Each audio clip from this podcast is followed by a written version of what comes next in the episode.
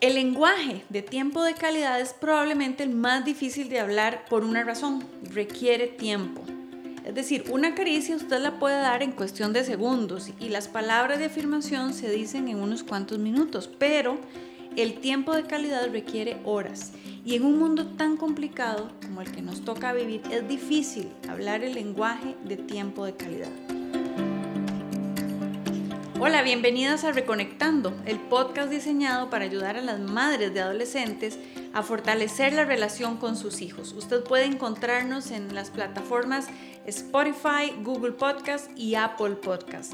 Soy Ana Leonor Jiménez, directora de Enfoque a la Familia Costa Rica, y me acompaña Jason Cordero, consejero de nuestra oficina y director del área de desarrollo familiar. ¿Cómo estás, Jason? Hola, Anita. Un gusto de estar aquí contigo de nuevo. Espero que vos también estés muy bien y todas las personas que nos escuchan. Hoy para continuar conversando sobre los lenguajes de amor de nuestros adolescentes. Ya hemos conversado sobre el lenguaje de palabras de afirmación, muy importante, importantísimo. En el episodio anterior hablamos del toque físico. Las cosas que, que mencionábamos son sumamente prácticas y útiles. Y hoy vamos a hablar de uno importantísimo, es el lenguaje del tiempo de calidad. Sí, el tiempo de calidad significa que vamos a dar atención completa sin dejar que nada nos distraiga cuando hablamos o cuando estamos con nuestros adolescentes. Significa mirarle a los ojos y dejarle saber que en ese momento no hay nada en el mundo que nos interese más que estar con ellos. Significa también pasar tiempo intencionadamente con ellos, interesarnos en las cosas que a ellos les interesan. El doctor Chapman lo describe como que para los chicos que hablan este, este idioma, es como que les regalemos una porción de nuestras vidas. Eso me pareció lindísimo, muy revelador. Y este, este lenguaje es probablemente el más difícil de hablar por una razón, porque necesitamos invertir tiempo en ellos. Una caricia la podemos dar en segundos, podemos decir palabras de afirmación en cuestión de minutos, pero el tiempo de calidad para poder construirlo requiere horas. Y en un mundo tan complicado como el que nos toca vivir, es difícil poder hablar el lenguaje de tiempo de calidad. Escuchamos a veces que los chicos dicen que aunque viven con sus papás, se sienten solos porque el estar cerca no significa que estamos realmente en contacto con ellos. Para lograr comunicarnos efectivamente con este lenguaje, debemos tener claro que se trata de hablar con ellos, no hablarle a ellos, como lo hacíamos cuando eran pequeños y lo que hacíamos era dar indicaciones, ¿verdad? Lávese los dientes, haga la tarea, recoja la ropa sucia. Ahora las cosas son diferentes. Anita, pero entonces, para que el tiempo que yo paso con mi adolescente sea realmente de calidad, que sea efectivo, ¿qué cosas necesitamos tener en cuenta? Esa es una excelente pregunta, Jason, porque como decíamos antes, fácilmente podríamos confundir el estar juntos con los chicos físicamente con el tiempo de calidad. Hay tres aspectos que debemos tomar en cuenta. Primero, se trata de preguntar y escuchar, de establecer una conversación con los chicos. Esto no es lo mismo que escribimos cuando hablábamos de palabras de afirmación, ¿verdad? Porque con ese lenguaje éramos nosotros los que hablábamos a los chicos. Cuando usted esté pasando tiempo con su hija, hágale preguntas que le permitan entender mejor qué le quiere decir que le ayuden a entender sus deseos, sus sentimientos. Y conseguir esto puede ser difícil para algunos papás porque implica cambiar la forma en que nos hemos estado comunicando con nuestros hijos y además requiere que escuchemos, es decir, estar pendientes de lo que nos dice eh, y no para, para, ver qué hay que corregir o para regañarla o darle un consejo que no nos ha pedido, ¿verdad? Sino que estamos escuchando, intentando comprender los sueños, los temores, los anhelos, los deseos de una hija que está en la adolescencia y como hemos dicho, está en esa etapa de conocerse, de soñar, de establecer qué es lo que quiere para su vida. Este es el lenguaje principal de mi hija y a ella le encanta que yo le ponga atención cuando me habla eh, de lo que le pasó en el colegio, sus compañeras, de las películas que ve, de los libros que lee. Por ella me ha tocado aprender de cantantes de moda, de las canciones de letras y películas. Y yo sé que ella se siente apreciada y amada cuando yo le puedo seguir la conversación y le hago preguntas.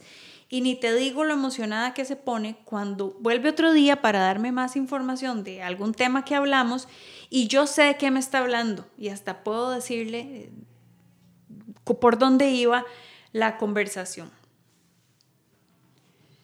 Ok, puede parecer muy sencillo, ¿verdad? Tengo una conversación con su hijo.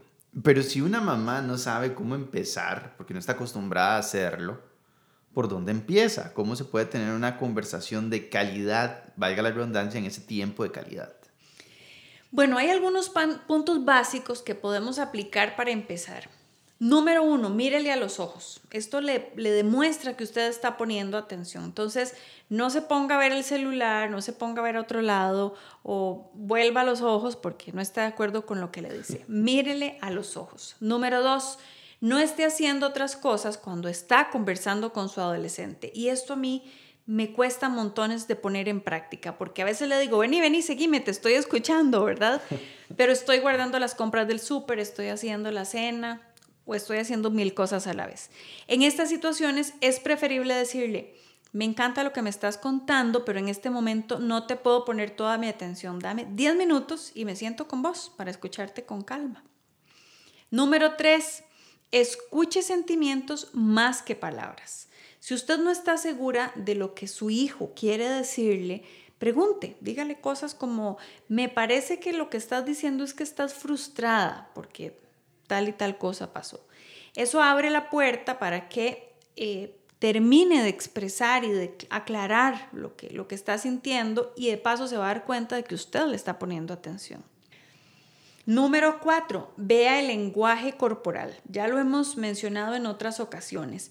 Vea si las manos del chico están temblorosas o sudorosas, si tiene lagrimitas en los ojos, si tiene el ceño fruncido, en fin, puede que lo que le diga no coincide con lo que usted está viendo, ¿verdad? Entonces, y, em, observe el lenguaje corporal y si tiene dudas, pregúntele nuevamente.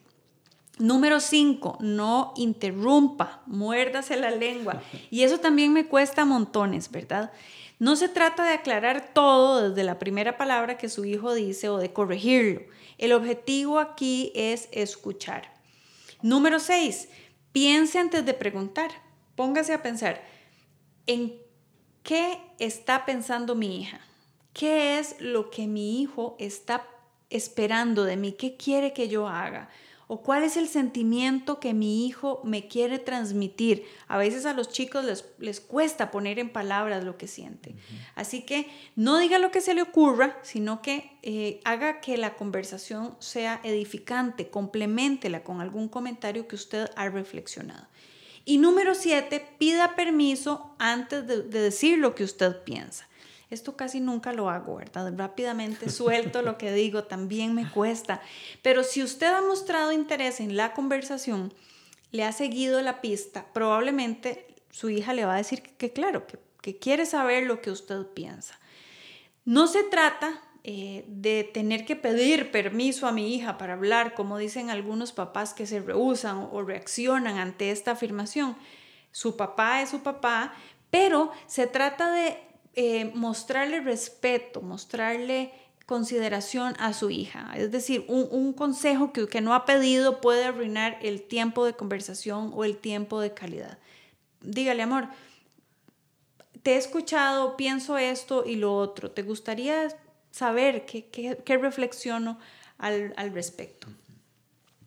Lo otro, Jason, es que nosotros tenemos que aprender a conversar. Cuando hablamos con algún adulto, con alguien más, puede que nos sea muy fácil tener una conversación, pero cuando hablamos con nuestros adolescentes se nos hace más difícil. Podemos caer fácilmente en la trampa de que en cada ocasión en que hablamos, eh, la aprovechamos para regañarlo, ¿verdad?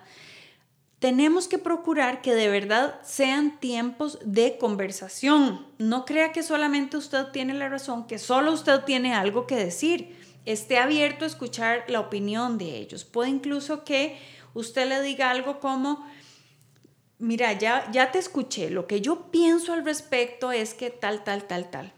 O me gustaría decirte lo que pienso, pero escúchame para que me des tu opinión después. Hagamos las preguntas correctas para que ellos se mantengan hablando, no haga preguntas de sí o no, ¿verdad? No le diga, almorzó, sí o no. Es, ¿Cómo le fue? Bien, mal. Sino haga preguntas que, que les lleven a dar su opinión y ofrézcale razones, no se quede simplemente con un, se hace así porque yo digo y punto, porque ahí va a terminar la conversación muy fácilmente. ¿Qué más voy a decir si ya mi mamá dijo que así se hace porque yo digo y punto? Por ejemplo, hace unos días eh, tuvimos que llevar a nuestra mascota al veterinario porque tenía un problema. Mi hija quería dar la solución A y el doctor nos dio la solución B. Y ella me decía, pero nada les cuesta llevarlo a donde el otro doctor a que lo vea a ver qué piensa. Amor, vamos a dejarlo aquí porque la opción del doctor, que es el que sabe, que es el experto, pero es que podríamos llevarlo y ver si... Le di las razones y dijimos, amor, aquí vamos a dejar la conversación, no porque yo lo digo así, es porque ya te di razones de peso que no estás queriendo entenderme. Sumamente valioso el ejemplo. Muchas gracias por darlo, Anita. Una pregunta más. ¿Cómo, cómo hace una mamá para saber que es un buen momento para tener una conversación más profunda con su hijo, con su hija? ¿Cómo sabe cuándo es un buen momento para tener ese tiempo de calidad eh, intencional con su hijo o con su hija? Bueno, Jason, para tener conversaciones de calidad, podemos tener actividades de calidad. Por ejemplo, a los adolescentes les encanta meterse en alguna actividad física o en alguna actividad de algún instrumento o de grupos, ¿verdad? A mi hija le gusta ahora el voleibol, por ejemplo, y mi hijo por un tiempo fue a clases de parkour. Entonces, cuando usted los lleva a las actividades que ellos disfrutan, ¿verdad? No es que es una obligación, porque ahí va a dificultarse el ambiente probablemente. Eh, mientras usted va de ida y vuelta, mientras van en el carro o en el autobús, aproveche para tener una conversación. Y cuando ya están en la actividad a la que van, muestre interés. Por ejemplo, en las jugadas que está haciendo, en cómo resolvió un problema, en cómo tocó el instrumento, lo que sea que esté haciendo, para que después usted pueda hacer comentarios que demuestren que usted está poniendo atención a lo que él está haciendo. Lo otro que podemos hacer es escoger el ambiente. A veces nos va a tocar ponernos creativas, pero es, es importante crear el ambiente propicio para pasar tiempo de calidad. Por ejemplo, si a su hijo le gusta salir a caminar, vaya con él a caminar con el perro en las tardes o vayan a dar una caminata por la montaña. Si a su hija lo que le gusta es ir a la playa o ir a un concierto o ir a ver un partido, pues hay que sacar el rato probablemente. Por eso decíamos, hay que invertir horas a veces para tener tiempo de calidad.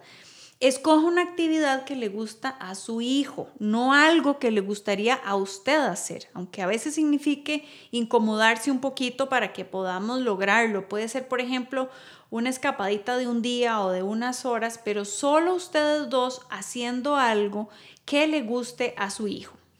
Todo esto es muy importante. Yo quisiera hacer una última pregunta.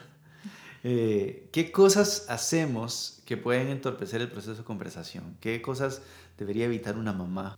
Bueno, yo creo que después de escuchar esto, eh, la mayoría va a querer tener conversaciones siempre con sus hijos. claro. Bueno, no se trata de que cada vez que hablemos tiene que ser una conversación para crear el futuro de su hijo, ¿verdad?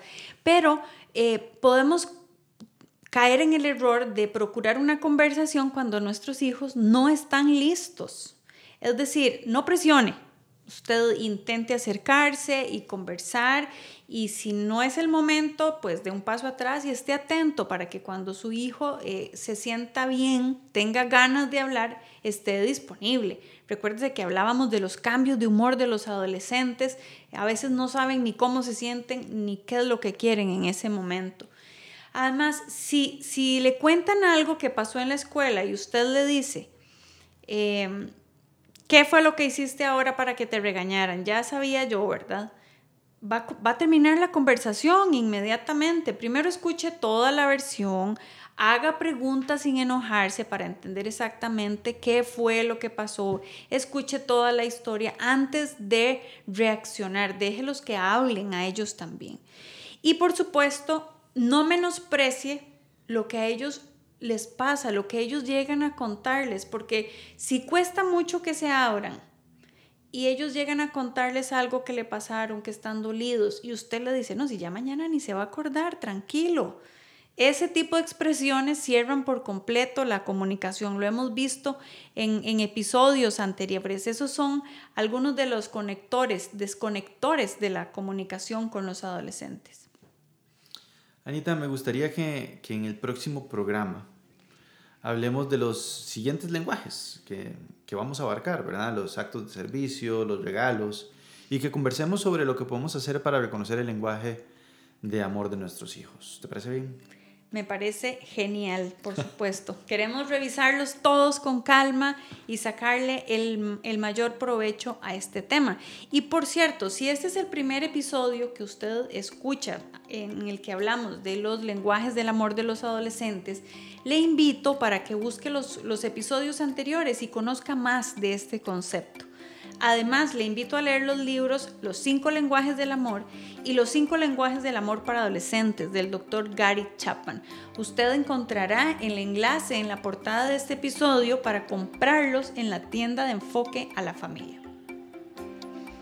Y mientras tanto, Mamás, recuerden que pueden compartir este contenido con otras mamás de adolescentes para que podamos crecer juntas en la conexión con nuestros hijos.